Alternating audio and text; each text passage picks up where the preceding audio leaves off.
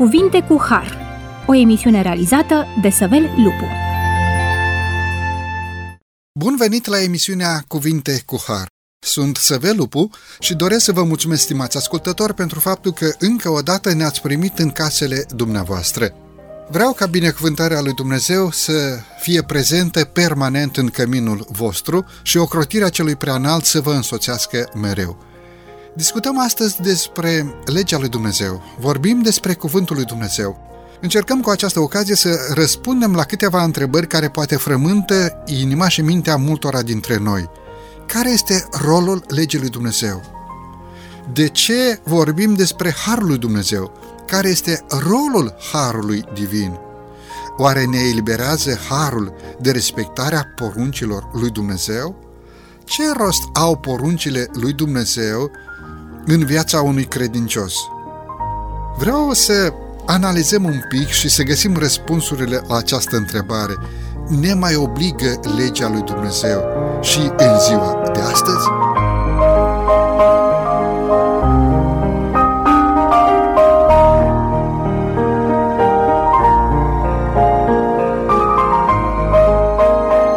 Discutăm acest subiect deosebit de profund împreună cu domnul pastor Chirilanu Costel, pastor în Biserica Adventistă de ziua șaptea.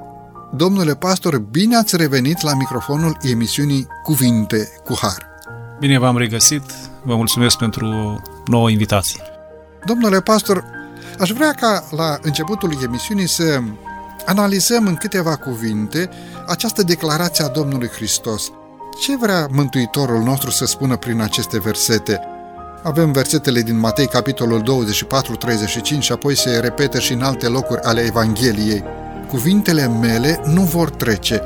La ce se referă Domnul Hristos aici când spune cuvintele mele nu vor trece? Cum adică?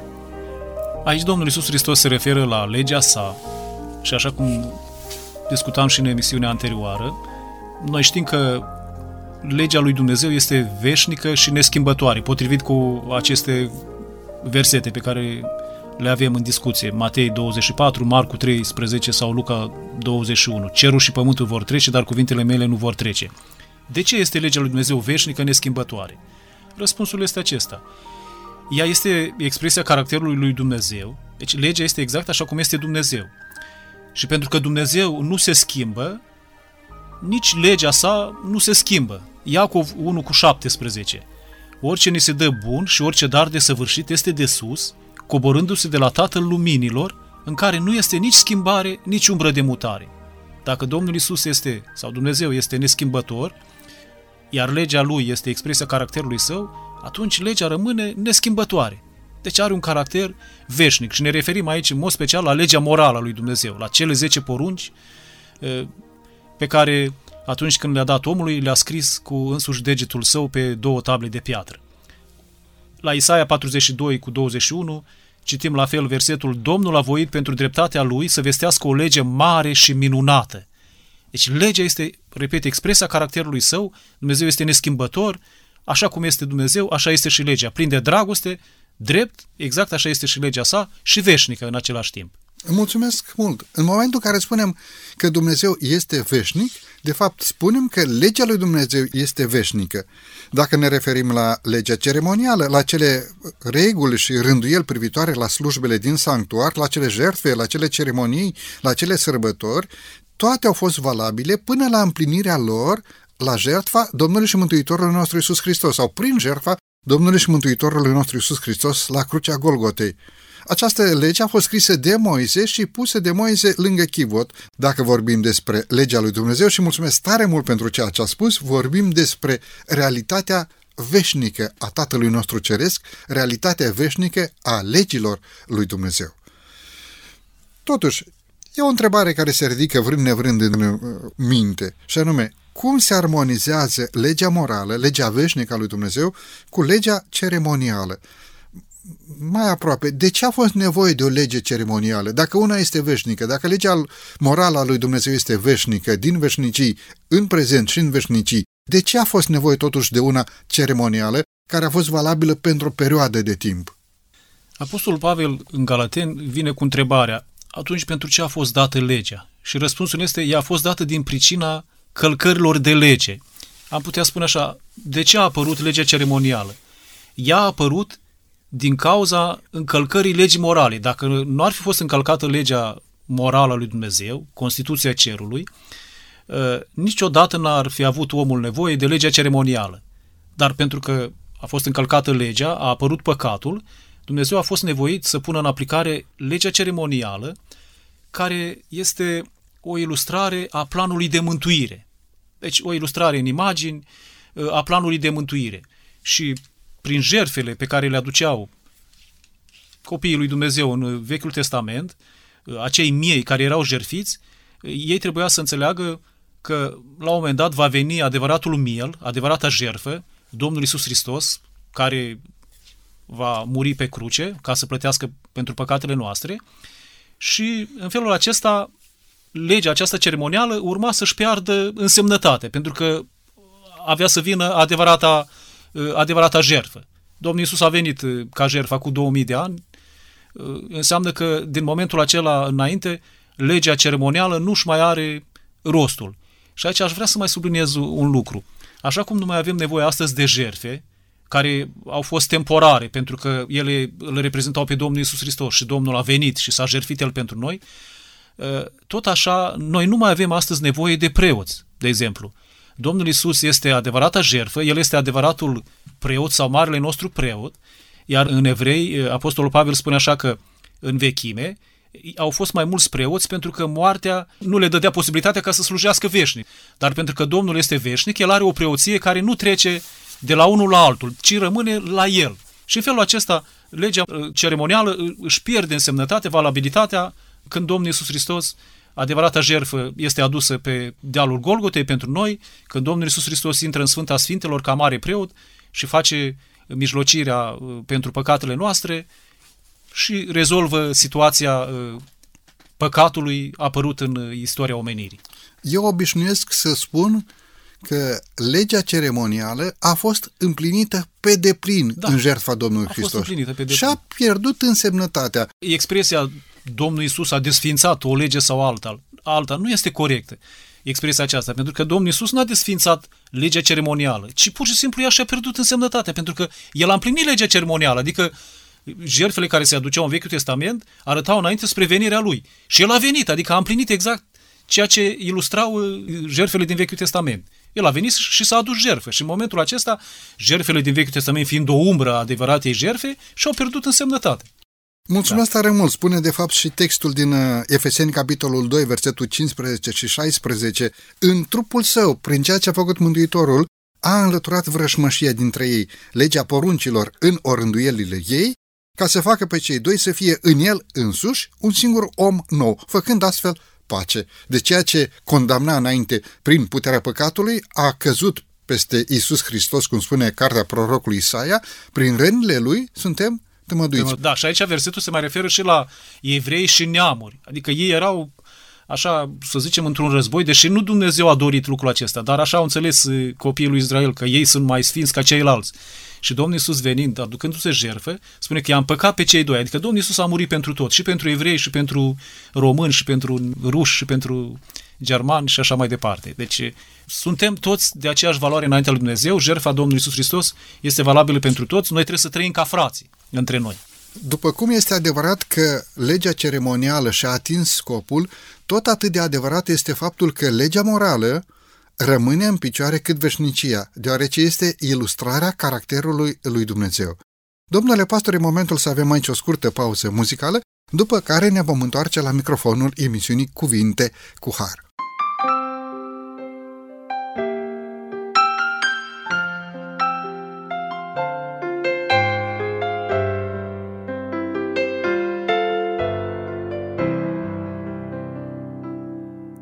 Orice zi e o nouă cale Sub un cer necunoscut. Dar știu glasul voiei sale Și pășesc neabătut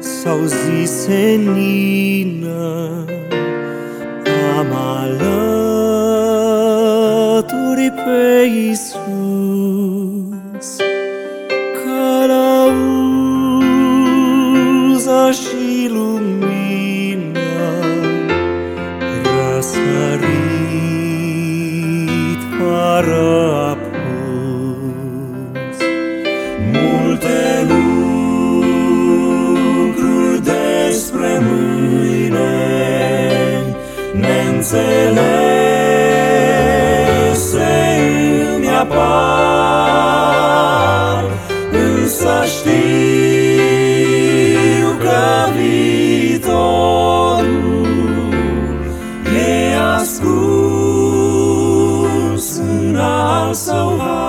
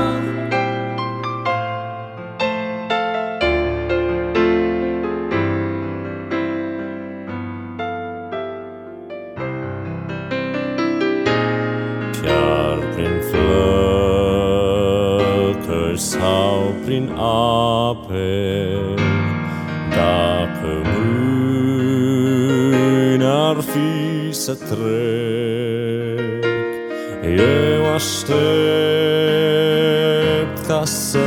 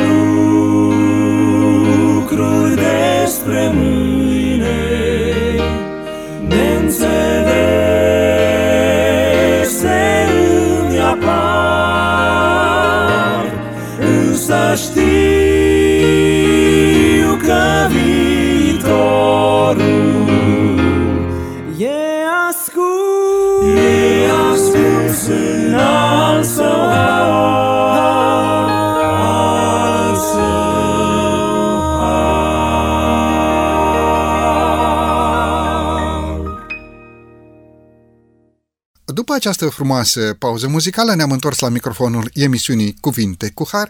Discutăm astăzi despre legea lui Dumnezeu împreună cu domnul pastor Chirileanu Costel, pastor în Biserica Adventistă de ziua șaptea. Domnule pastor, dacă în prima parte a emisiunii am încercat să avem o mică introducere asupra diferenței dintre legea morală veșnică a lui Dumnezeu și legea ceremonială, cu toate că și legea ceremonială a fost dată de Dumnezeu pentru poporul Israel, în cea de-a doua parte a emisiunii de astăzi aș dori, domnule pastor, să evidențiem câteva aspecte legate de legea morală. De ce numim noi legea celor 10 porunci ca fiind legea lui Dumnezeu? N-a fost și legea ceremonială, totuși legea lui Dumnezeu. De ce obișnuim să spunem totuși că legea morală sau uh, legea celor 10 porunci este legea lui Dumnezeu, iar despre cea ceremonială se mai zice că a fost legea lui Moise? De ce spunem că este legea lui Dumnezeu? În primul rând, legea morală are caracter veșnic și e normal să o numim legea lui Dumnezeu. Pe de altă parte, cum spuneați dumneavoastră, și legea ceremonială a venit tot de la Dumnezeu. Tot Dumnezeu a, a dat-o, nu a dat-o un om, numai a avut un caracter temporar până la prima venire a Domnului Isus Hristos. Pe de altă parte, niciodată legea morală în Biblie n-a fost numită altfel decât legea lui Dumnezeu, dar legea ceremonială mai este numită și legea lui Moise pentru că el a scris-o. De, de aceea se referă la faptul că este legea lui, lui Moise, pentru că el a scris-o într-o carte. Pe când legea morală, cele 10 porunci, au fost scrise de însuși Dumnezeu. El le-a scris cu degetul său pe două table, pe cele două table de piatră. Deci el a scris-o și atunci este legea lui Dumnezeu. Cealaltă, chiar dacă venea de la Dumnezeu, fiind scrisă de Moise într-o carte, este numită și legea lui Moise. Aceasta este diferența. Subliniem și aspectul legea morală a lui Dumnezeu exprimă caracterul lui Dumnezeu, deci este modul de exprimare a lui Dumnezeu. Da. E adevărat că nouă oamenilor nu întotdeauna ne place această lege divină, însă Marele Apostol Pavel spune, o nenorocitul de mine, cine mă va izbăvi de acest trup de moarte? Da, într-adevăr, după omul din lăuntru, îmi place legea lui Dumnezeu, dar văd în mine o altă lege care se luptă împotriva legii primite de mintea mea și mă ține rob legii păcatului, care este în mădularele mele. O, nenorocitul de mine, cine mă de, va izbăvi deja aici avem de de, acest face de cu, moarte? Nu, nu avem de face cu altă lege a lui Dumnezeu, ceremonială sau sanitară. E legea păcatului care ne ține robi. După după omul din lăuntru, îmi place legea lui Dumnezeu, dar în mădularele mele este legea aceasta a firii pământești, a păcatului, care mă ține rob și luptă împotriva legii primite de mintea mea, adică de legea lui Dumnezeu. Și de aceea Apostolul Pavel spune la un moment dat, Doamne, cine mă va izbăvi pe mine de acest trup de moarte? Pentru că păzirea legii nu mă poate izbăvi. Și răspunsul este mulțumiri fi aduse lui Dumnezeu, care ne dă biruința prin Domnul nostru Isus Hristos. El ne poate izbăvi de legea păcatului și a morții. Spune tare frumos versetul acolo, totdeauna ne poartă în carul lui de biruință. Domnule pastor, această expresie, legea păcatului și a morții, este doar o figură de stil sau chiar este o realitate pe care noi o experimentăm de multe ori în viața noastră de aici, de pe acest pământ, poate chiar în viața zilnică? Nu, legea păcatului și a morții înseamnă legea neascultării. Neascultare de Dumnezeu te duce la moarte, la păcat, la nefericire și te și înrobește la un moment dat nu pot să mai scap. De aceea Apostolul Pavel strigă, cine mă va izbăvi pe mine de, de moarte, de, de legea aceasta a păcatului și a morții? Nu avem altă soluție decât jertfa Domnului Isus Hristos, credința în jertfa Domnului Isus Hristos, în sângele său care ne spală. Foarte bine spus, te înrobește. Te înrobește. Da, uh, uitați-vă un pic la un alcoolic care și-ar dori să mai scape de această patimă a alcoolului, dar nu mai poate și se alege și cu ciroză, poate își pierde și familia, poate își pierde și copiii și nici nu mai vorbim despre viața veacului care are să vină. Am dat doar un exemplu de legea păcatului și a morții. Domnule pastor, ne întoarcem și discutăm un pic despre legea lui Dumnezeu. Ce înseamnă sau de ce obișnuim să spunem că este înainte de Sinai? Ce s-a întâmplat la Sinai? De ce facem referire la momentul Sinai? Dacă legea lui Dumnezeu este veșnică, de ce facem referire la acest punct? În istoria poporului Israel, dar și în istoria noastră, a credincioșilor de-a lungul timpului. Da, este nevoie să explicăm uh, tuturor oamenilor că legea lui Dumnezeu este înainte de Sinai, adică este veșnică. De ce? Pentru că la Sinai ea a fost dată în scris, repet, uh, Moise s-a urcat pe munte, uh, s-a întâlnit cu Dumnezeu acolo, Dumnezeu a, el a cioplit două table de piatră, a scris pe ele cele 10 porunci și a fost dată în scris omului mulți oameni cred astăzi că legea aceasta vine doar de acolo, dar uh, ea vine din veșnicii, este înainte de Sinai, de fapt ea vine din grădina Edenului. Uh, în, în Eden, Dumnezeu, uh, când a dat legea lui Adam, nu i-a spus să nu furi, să nu ucizi, pentru că el nici nu știa ce înseamnă lucrul acesta, el încă nu era păcătos, el nu, nu era în firea pământească i-a, i-a dat doar o singură poruncă, să nu mănânci din pomul cunoștinței binelui și răului. În porunca aceasta era inclusă toată legea. când mai spunem că legea aceasta este înainte de Sinai, ne gândim la, la păcatul lui Adam. Capitolul 3 din Geneza începe așa, păcatul lui Adam. Dar ce este păcatul? Spune, oricine face păcat, 1 Ioan 3 cu 4, face și fără de lege și păcatul este fără de lege. În momentul în care vorbim despre păcatul lui Adam, înseamnă că obligatoriu a fost încălcată o lege și nu este altă lege cât, decât legea lui Dumnezeu. Pentru că a fost legea, tocmai de aceea, el neascultând de legea lui Dumnezeu, de Dumnezeu, a păcătuit. Și păcătuiește soția lui Eva, păcătuiește și el. Apoi, în Geneza, capitolul 4, îi spune Dumnezeu lui Cain, de ce te-ai mâniat și de ce ți s-a posomorât fața? Nu e așa? Dacă faci bine, vei fi bine primit. Dar dacă faci rău, păcatul pândește la ușă. Dorința lui se ține după tine, dar tu să-l stăpânești. Ce este păcatul? Este călcarea poruncii lui Dumnezeu, călcarea legii lui Dumnezeu. Repet, dacă nu exista legea lui Dumnezeu înainte de Sinai, de la creațiune, cei care au trăit până la Sinai înseamnă că orice ar fi făcut, n-ar fi păcătuit. Și totuși Biblia spune uh, în mai multe locuri despre lucrul acesta. Ajungem la Iosif, de exemplu, Iosif în Egipt. Ajungem în casa lui Potifar. El este un om integru, corect, moral. Uh, Potifar îi dă toată casa pe mână, el era administratorul casei acolo, la un moment dat soția lui Potifar pune ochii pe el și face avansuri. Iar el spune nu, nu vreau să păcătuiesc nici împotriva stăpânului tău, nici împotriva lui Dumnezeu. Nu vreau să încalc legea lui Dumnezeu. Păi, dar nu era legea, pentru că legea a fost dată la Sinai. Nu era scris. Da. nu era scrisă, dar exista. ea se transmitea din tată în fiu și exista. Și atunci eu se spune, nu vreau să păcătuiesc, să-l supăr pe, pe Dumnezeu și nici pe, pe soțul tău, care este stăpânul meu. Nu, nu, nu vreau să fac treaba aceasta. E, e păcat, e, e greșit, nu este corect. Apoi ajungem în uh, Exodul la capitolul 16. Acolo se vorbește despre ziua de odihnă săptămânală, despre sâmbătă. Ea a fost scrisă în decalog mai târziu un pic pe Sinai, dar acolo când poporul a primit uh, din partea lui Dumnezeu pâine din cer, mana aceea care cădea în fiecare zi, a primit și porunca aceasta. În fiecare zi vei ieși, vei strânge pentru ziua respectivă mana, pâinea respectivă, dar vinerea strângi două porții pentru că sâmbătă nu va fi mană. Sâmbătă este ziua mea sfântă, tu te vei închina, uh, vei sfinți sabatul, nu vei lucra, nu vei ieși ca să strângi pâine. De aici uh, concluzia logică că legea lui Dumnezeu era, deci era și înainte de Sinai a fost și exista și sabatul înainte de Sinai și sabatul n-a fost sau sâmbăta, ziua de odihnă, n-a fost dată doar evreilor, a fost dată pentru toți oamenii. De fapt, în emisiunea uh, trecută discutam noi care este datoria omului, nu a evreului, sau uh, care este datoria tuturor oamenilor. Temete de Dumnezeu și păzește poruncile lui, aceasta este datoria oricărui om. Da, deci cam astea ar fi dovezile și eu cred că sunt destul de multe care să ne facă să acceptăm, să credem că legea lui Dumnezeu este dinainte de Sinai, este de la creațiune pentru om, dar ea vine de fapt din veșnicii, din ceruri. Pentru că este veșnică așa cum este Dumnezeu. Și noi a fost găsit neprihănit față de Dumnezeu da. în cei din generația lui. Deci acest statut de neprihănire se cântărea după ceva care nu era scris, dar exista la cea sau dată. Avram, sau Avram. Sau Lot. Lot, multe Deci exemple. ei da. aveau codul de legi, dar nu era scris. Doar asta, că nu era scris, se transmitea din tată în fiu. Faptul că noi obișnuim să spunem legea morală ne duce cumva cu gândul că ar fi și o altă lege mai puțin morală? Și vorbeam noi despre legea păcatului și a morții, spuneați în introducerea emisiunii.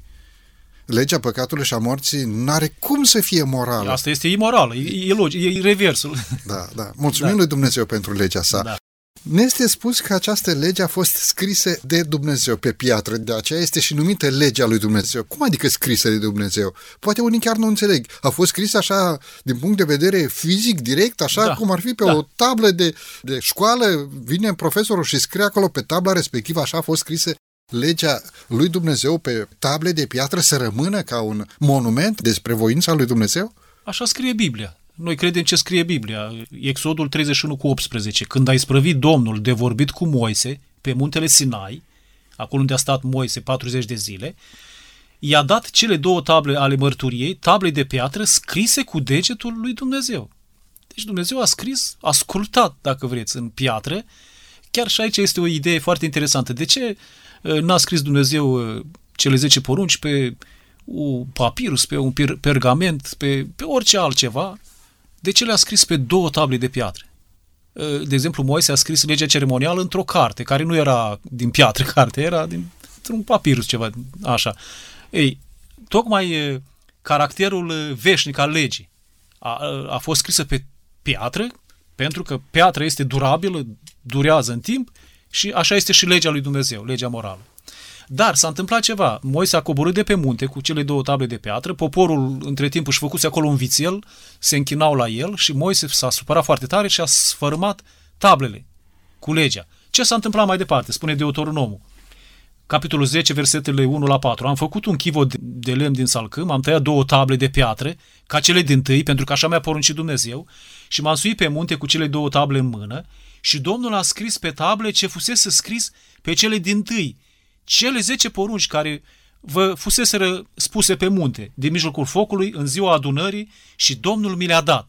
Prima dată Domnul a făcut cele două table, le-a și scris, a doua oară îi spune Domnul, bun, ai sfărâmat tablele, nu e nicio problemă, îmi dau seama de indignarea ta, dar de data aceasta vei tăia tu două table, două, vei aduce două lespezi și eu voi scrie încă o dată cele 10 porunci pe aceste două table. Deci nu l-a pus pe Moise a doua oară să le scrie, ci tot el le-a scris.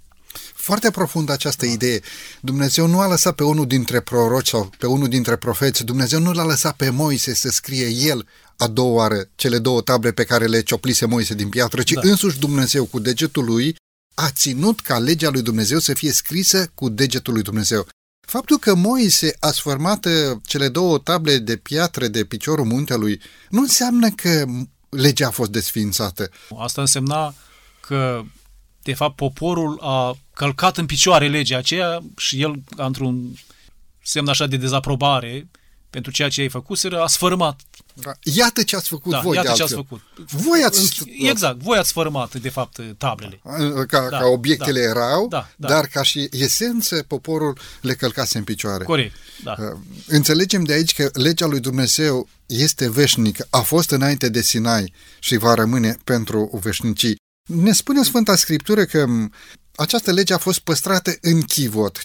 Ce simbol era împlinit aici? Legea ceremonială în carte, lângă chivot, legea morală, legea veșnică, legea lui Dumnezeu în chivot. De ce a poruncit Dumnezeu să fie pusă în chivot și nu lângă chivot? Până la urmă, ce era acest chivot? De ce a fost nevoie de un chivot? Iată un subiect atât de larg. Dar haideți să încercăm câteva idei. De ce a fost pusă în chivot? Într-un psalm spune așa, psalmul 40, în sulul cărții este scris despre mine. Vreau să fac voia ta Dumnezeului și legea ta este în fundul inimii mele. Chivotul este un simbol al inimii omului. Legea în chivot înseamnă legea în inima omului. Legea lui Dumnezeu, chiar în nou legământ, spune Domnul Isus, de data aceasta voi scrie legea mea în inima ta, nu pe uh, o tablă de piatră sau nu știu pe ce alt uh, obiect, ci o voi scrie în inimă. Deci Dumnezeu vrea ca legea lui să fie în inimă și atunci când spune inimă, Biblia se referă și la mintea noastră, că nu în inima aceasta, uh, organul acesta anatomic care pompează zilnic mii de litri de sânge, ci în mintea noastră, în uh, gândirea noastră. Și Dumnezeu uh, o, o scrie acolo. Despre chivotul acesta se spune că Ioan l-a văzut în cer într-o viziune și acolo era legea lui Dumnezeu în continuare.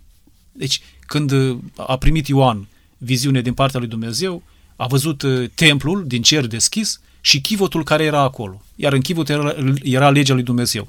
Vă dați seama că atunci când Domnul Iisus Hristos se va întoarce, El va pronunța judecățile Lui potrivit cu legea Lui, cu cele 10 porunci. Și atunci, dacă noi spunem astăzi că nu mai este valabilă, că sau desfințat sau o parte dintre ea sau sunt porunci care nu ne convin nouă să le aplicăm, să le ținem, împlinim. Da, să le împlinim. Asta este treaba fiecăruia, dar vom răspunde înaintea lui Dumnezeu. Dumnezeu are încă în ceruri legea lui, după ea vom fi judecați. Dumnezeu da. zice lui Moise, fă un templu, fă un cort, în mijloc acolo fă Sfânta și Sfânta Sfintelor și pune chivotul. Chivotul și chiar în Sfânta Sfintelor, da. da. Și în chivot să pui aceste da. legi, da. pentru că sunt legile da. mele. De fapt ne zice și versetul din Deuteronom, capitolul 10, versetul 5. M-am întors, am coborât de pe munte, am pus tablele în chivotul pe care îl făcusem și ele acolo au rămas, cum îmi poruncise Domnul. Așa a poruncit Dumnezeu. Da, așa a poruncit și ele erau puse acolo în interior. Deci este un simbol al inimii omului, sigur. Legea trebuie să fie în interiorul omului. Nu doar așa de fațadă, de suprafață. Ea, noi trebuie să o trăim din interior. Acolo, în cortul da. făcut de Moise în pustie, s-a manifestat prezența lui Dumnezeu. Se spune în 1 Împărați, capitolul 8, versetul 9 și 10, că în momentul în care preoții au ieșit din locul sfânt, norul a umplut casa Domnului. Deci, legea prezentă acolo ne vorbește despre faptul că Dumnezeu însuși a dorit ca legea sa sau ilustrarea caracterului divin să fie da. în mijlocul da, poporului. Da. Și este și făcută diferențierea între legea morală și cea ceremonială, cum s-a mai amintit. Această lege scrisă de Moise, legea care vine tot de la Dumnezeu, dar cu caracter temporar și este scrisă de către Moise în, într-o carte, este pusă lângă chivot, în afara chivotului, lângă. Ea a stat acolo până și a împlinit scopul. Și a împlinit scopul, da. Mântuitorul da. a împlinit-o a, pe... A împlinit-o pe cruce. Mulțumesc da. frumos! Domnule pastor, e momentul să avem din nou aici o scurtă pauză muzicală, după care ne vom întoarce la microfonul emisiunii Cuvinte cu Har. Doamne, Tu ne cazuri lângă noi rămâi, chinurile noastre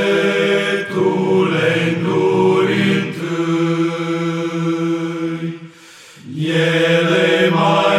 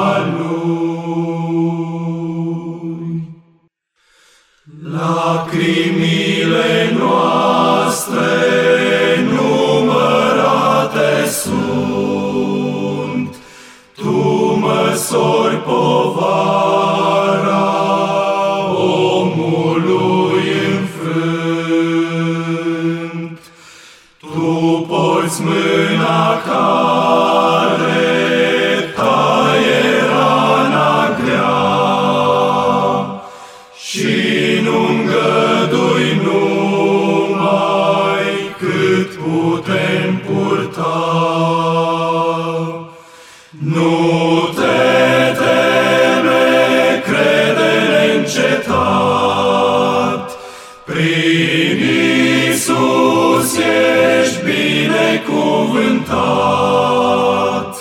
Fie ghete mare, crucea calosaiosului, mergi cu fiecare pas pe urma lui. Doamne,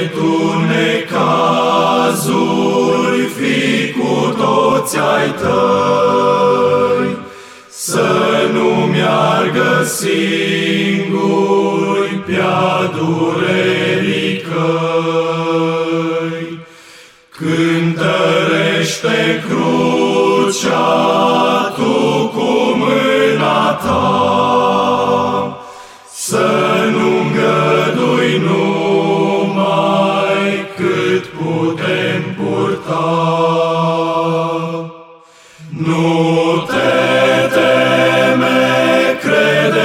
înceta.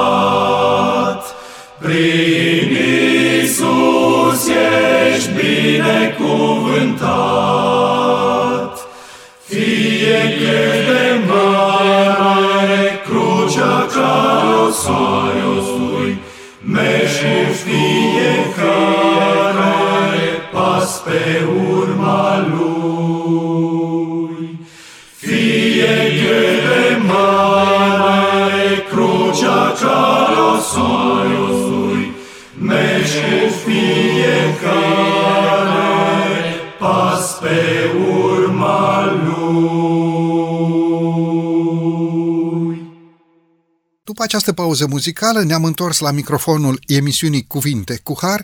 Discutăm astăzi despre legea lui Dumnezeu, discutăm împreună cu domnul pastor Chirileanu Costel Domnule pastor, pentru cea de-a treia parte a emisiunii, aș dori să evidențiem caracterul veșnic al legii lui Dumnezeu. Vorbim despre legea morală.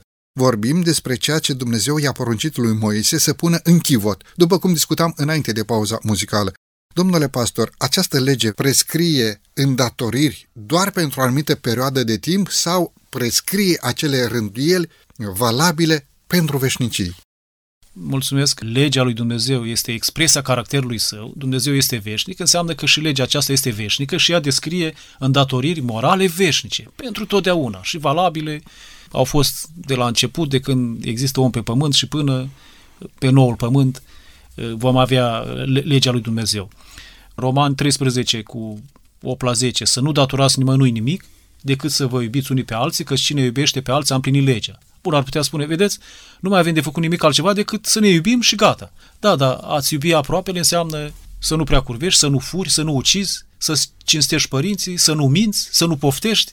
Ei, înseamnă că e, e toată legea acolo. E, de fapt, spune mai departe Apostolul Pavel, să nu prea curvești, să nu furi, să, faci, să nu faci nicio mărturisire mincinoasă, să nu poftești. Orice altă poruncă mai poate fi, se cuprinde în porunca aceasta, să iubești pe aproapele tău ca pe tine însuți este exact ceea ce spunea, îi spunea Domnul Iisus Hristos unui învățător al legii când l-a întrebat care este cea mai mare poruncă din lege. Și Domnul spune să iubești pe Domnul Dumnezeul tău cu toată inima ta, cu tot sufletul tău, cu tot cugetul tău și spune a doua este asemenea ei, să iubești pe aproapele tău ca pe tine însuți. Aici Apostolul Pavel explică, uite, cele șase se referă la dragostea față de aproapele, iar primele patru se referă la dragostea față de, de Dumnezeu. Da. Aceste Uh, percepte ale legii lui Dumnezeu nu au cum să fie desfințate. Sunt unii care zic că a fost desfințate totul la cruce. N-au cum să fie desfințate pentru că este ilustrarea caracterului divin. Legea este ilustrarea caracterului Tatălui. De aceea nu are cum să fie desfințată. Da, bine, la cruce a fost legea ceremonială cu caracter temporar care a fost împlinită în Domnul Hristos legea morală a trecut mai departe. Atunci când se vorbește că este desfințată, de fapt se face referire la semnul lui Dumnezeu. Pentru că Dumnezeu spune, le-am dat sabatele mele ca să știe că eu sunt Dumnezeu care sfințesc. Și această provocare pentru timpul pe care îl trăim va fi din ce în ce mai mare.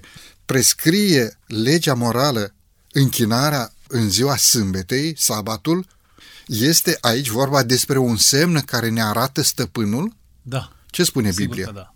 În primul rând, uh, porunca a patra, care vorbește despre ziua de închinare, este singura poruncă din Decalog care amintește despre Dumnezeu ca fiind creatorul acestei lumi, creatorul nostru. În Apocalipsa, în cele trei soli îngerești, în prima solie spune, închinați-vă celui ce a făcut cerul, pământul, marea și izvoarele apelor. Oamenii sunt uh, înclinați să se închine în fel și chip, dar uh, îndemnul Sfintelor Scripturii este să ne închinăm celui care a făcut cerul, pământul, marea și izvoarele apelor. Repet, porunca a patra din Decalog, care vorbește despre ziua de odihnă, este singura poruncă în care este amintit Dumnezeu ca fiind creatorul. Spunea cineva așa, dacă oamenii de la început, de la creațiune până astăzi ar fi împlinit porunca aceasta, n-ar mai fi existat teoria evoluționistă sub nicio formă, n-ar fi existat atei și multe chestii de, de felul acesta. Porunca spune așa, Exodul 20 cu 8 la 11. Adu-ți aminte de ziua de odihnă ca să o sfințești, să lucrezi șase zile, să-ți faci lucrul tău, dar ziua șapte este ziua de odihnă închinată Domnului Dumnezeului tău. Să nu faci nicio lucrare în ea. Nici tu, nici fiul tău, nici fica ta, nici robul tău, nici roaba ta, nici vita ta, nici străinul care este în casa ta. De ce? Căci în șase zile a făcut Domnul cerul, pământul, mare și zvoarele apelor, în ziua șapte s-a odihnit, de aceea a binecuvântat Domnul ziua de odihnă și a sfințit-o. Bun, așa scrie în Decalog, în porunca a patra. În Geneza, la capitolul 2, la creațiune se spune așa, în ziua a șapte Dumnezeu și-a sfârșit lucrarea pe care o făcuse, în ziua a șapte Dumnezeu s-a odihnit de toată lucrarea lui pe care o făcuse și Dumnezeu a binecuvântat și a sfințit această zi. Încă de la creațiune noi învățăm un lucru, că Dumnezeu a binecuvântat și a sfințit. A sfințit înseamnă că a pus deoparte, a binecuvântat înseamnă prezența Lui în ziua aceasta. A binecuvântat cu prezența Lui, a pus-o deoparte ca fiind specială. Ce binecuvântează Dumnezeu rămâne binecuvântat în veci, nu mai spune Sfânta Scriptură că a mai binecuvântat Dumnezeu vreo altă zi, în afară de ziua a șaptea, și ați mai spus dumneavoastră un lucru. Citim în mai multe locuri în Sfânta Scriptură și în Exodul și în Ezechiel, le-am dat sabatele mele sau sâmbetele mele ziua a șaptea ca să fie un semn între mine și ei. Deci ziua de odihnă, sabatul, sâmbăta, este semnul între Dumnezeu și om.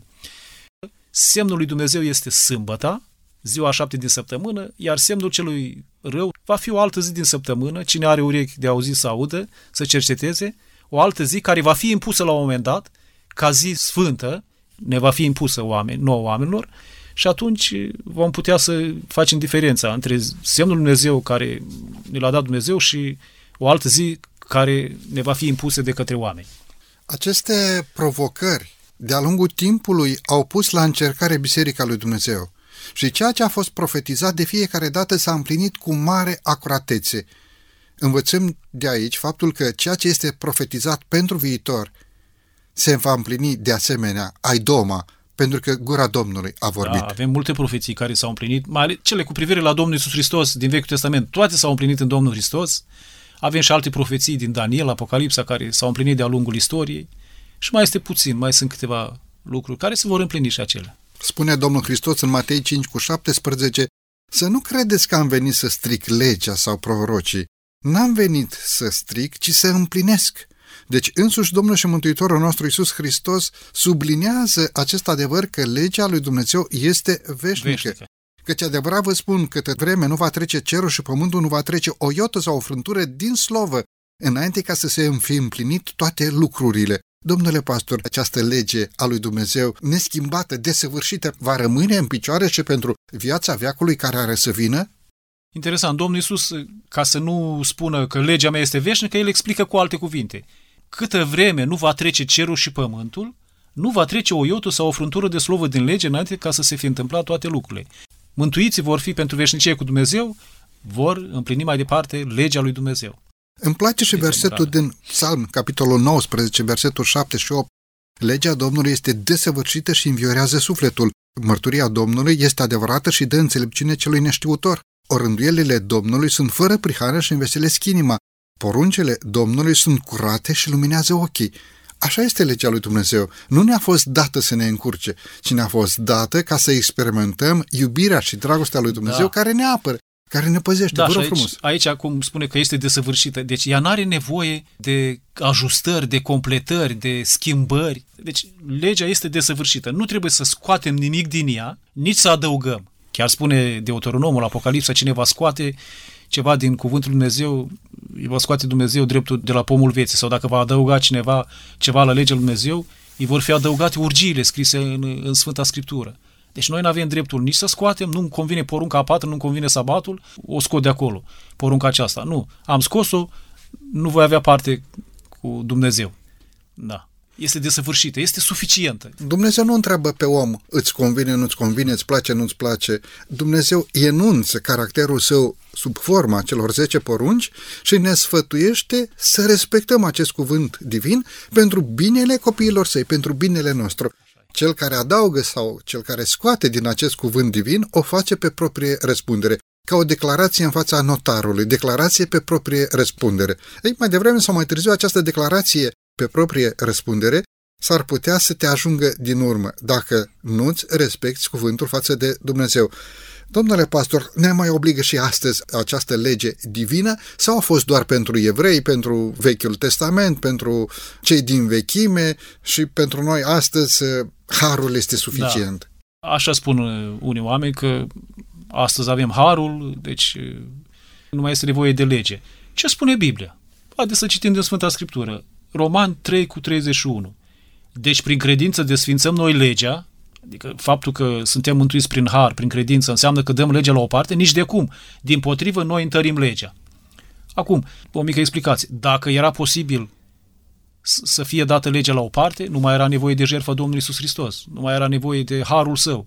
Dar tocmai pentru că legea este veșnică și n-a putut fi dată la o parte, de fapt atunci când omul a păcătuit, Dumnezeu a fost pus în situația de a alege. Să moară omul pentru totdeauna, pentru că a încălcat legea, din dragoste pentru el a zis nu, nu pot să-l las să moară. Doi, să desfințez legea ca să nu mai moară omul, să nu mai existe păcat. N-am cum, am las universul fără uh, normă, morală. fără guvernare, fără așa. Trei, să plătesc eu în locul lui. Și alege Domnul Isus să moare în locul meu, în locul tău, în locul nostru, pentru că legea n-a putut fi dată la o parte și Dumnezeu nici n-a vrut să ne abandoneze, a fost dispus să plătească El pentru noi ca să putem fi răscumpărați din păcat, mântuiți. Această da. lucrare răscumpărătoare din partea lui Dumnezeu este darul lui Dumnezeu pentru noi oamenii, dar la care noi nu am contribuit cu nimic, pentru că în atot știința sa, Dumnezeu în Iisus Hristos, Domnul nostru, a plătit plata păcatelor noastre.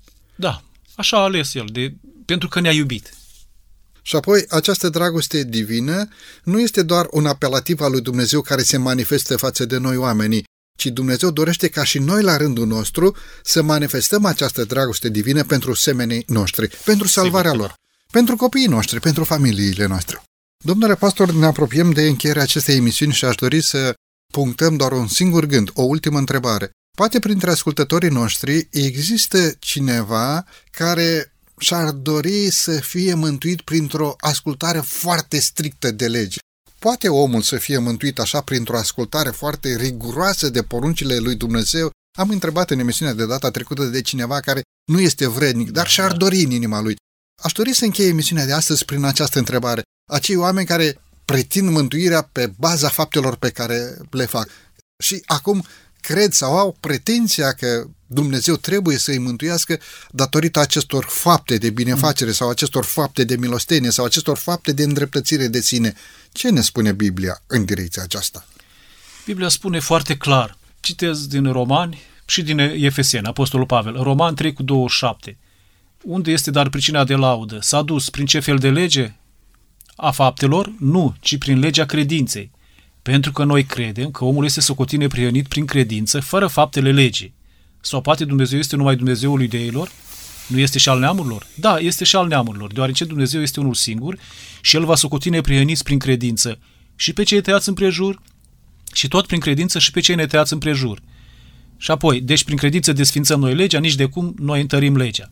Și Efeseni, prin har ați fost mântuiți prin credință și aceasta nu vine de la voi, ci este darul lui Dumnezeu nu prin fapte ca să nu se laude nimeni. Ca răspuns la ceea ce spun astăzi, că oamenii, sunt oameni care sunt foarte scrupuloși așa în păzirea legii și spun că au merite chiar înainte Dumnezeu și se laudă cu faptele. Nu prin fapte ca să nu se laude nimeni. Noi suntem lucrarea lui Dumnezeu și am fost zidiți în Hristos Isus pentru faptele bune pe care le-a pregătit Dumnezeu mai înainte ca să umblăm în ele. În concluzie, noi suntem mântuiți prin har, prin credința în Domnul Isus Hristos, prin sângele său vărsat, suntem spălați de păcate, legea o păzim ca o consecință că am fost deja absolviți de vină de păcat, că am fost mântuiți. Legea o păzim pentru ca să-i arătăm lui Dumnezeu că îl iubim. Îl iubim, dar nu avem merite prin păzirea legii. Meritele sunt ale lui, că izbăvirea de păcat ne-o dă Domnul Iisus Hristos. Și am mai spus, legea are rolul de oglindă, ne arată starea noastră în care suntem, oameni păcătoși, și ne spune, trebuie să mergi la Domnul Iisus Hristos să te spele să te Domnule pastor, mulțumesc tare mult. Știți cum diavolul ar vrea să mergem pe oricare șanț, numai pe drum nu. Da. Fie cel din dreapta, fie cel din stânga. Ori prin șanțul legalismului să te gândești că tu ești suficient pentru mântuirea ta, ori prin șanțul libertinismului, da? a libertinajului chiar. Domnule, fă orice, pentru că oricum vei fi mântuit. Da, nu, da. Dumnezeu nu spune așa, ci Dumnezeu spune, arată-mi credința ta din faptele tale, după cum eu îți arăt credința mea din faptele mele. Dumnezeu și-a arătat credincioșia față de noi în momentul în care a întins mâna pe lemnul crucii de bunăvoie, niște fapte ale credinței superlative, adică vârful încrederii și a credinței. Și în timp ce prigonitorii băteau piroanele în palmele Domnului Hristos, el rostea această rugăciune, Tată, iartă-i, căci nu știu ce fac. Domnule pastor, mulțumesc tare mult pentru prezența dumneavoastră în emisiune. Cu mult drag binecuvântarea lui Dumnezeu peste slujirea dumneavoastră. Mulțumesc frumos! Stimați ascultători, din toată inima vreau să vă mulțumesc pentru faptul că timp de 50 de minute ne-ați primit în casele dumneavoastră să fie o crotire a lui Dumnezeu peste voi toți.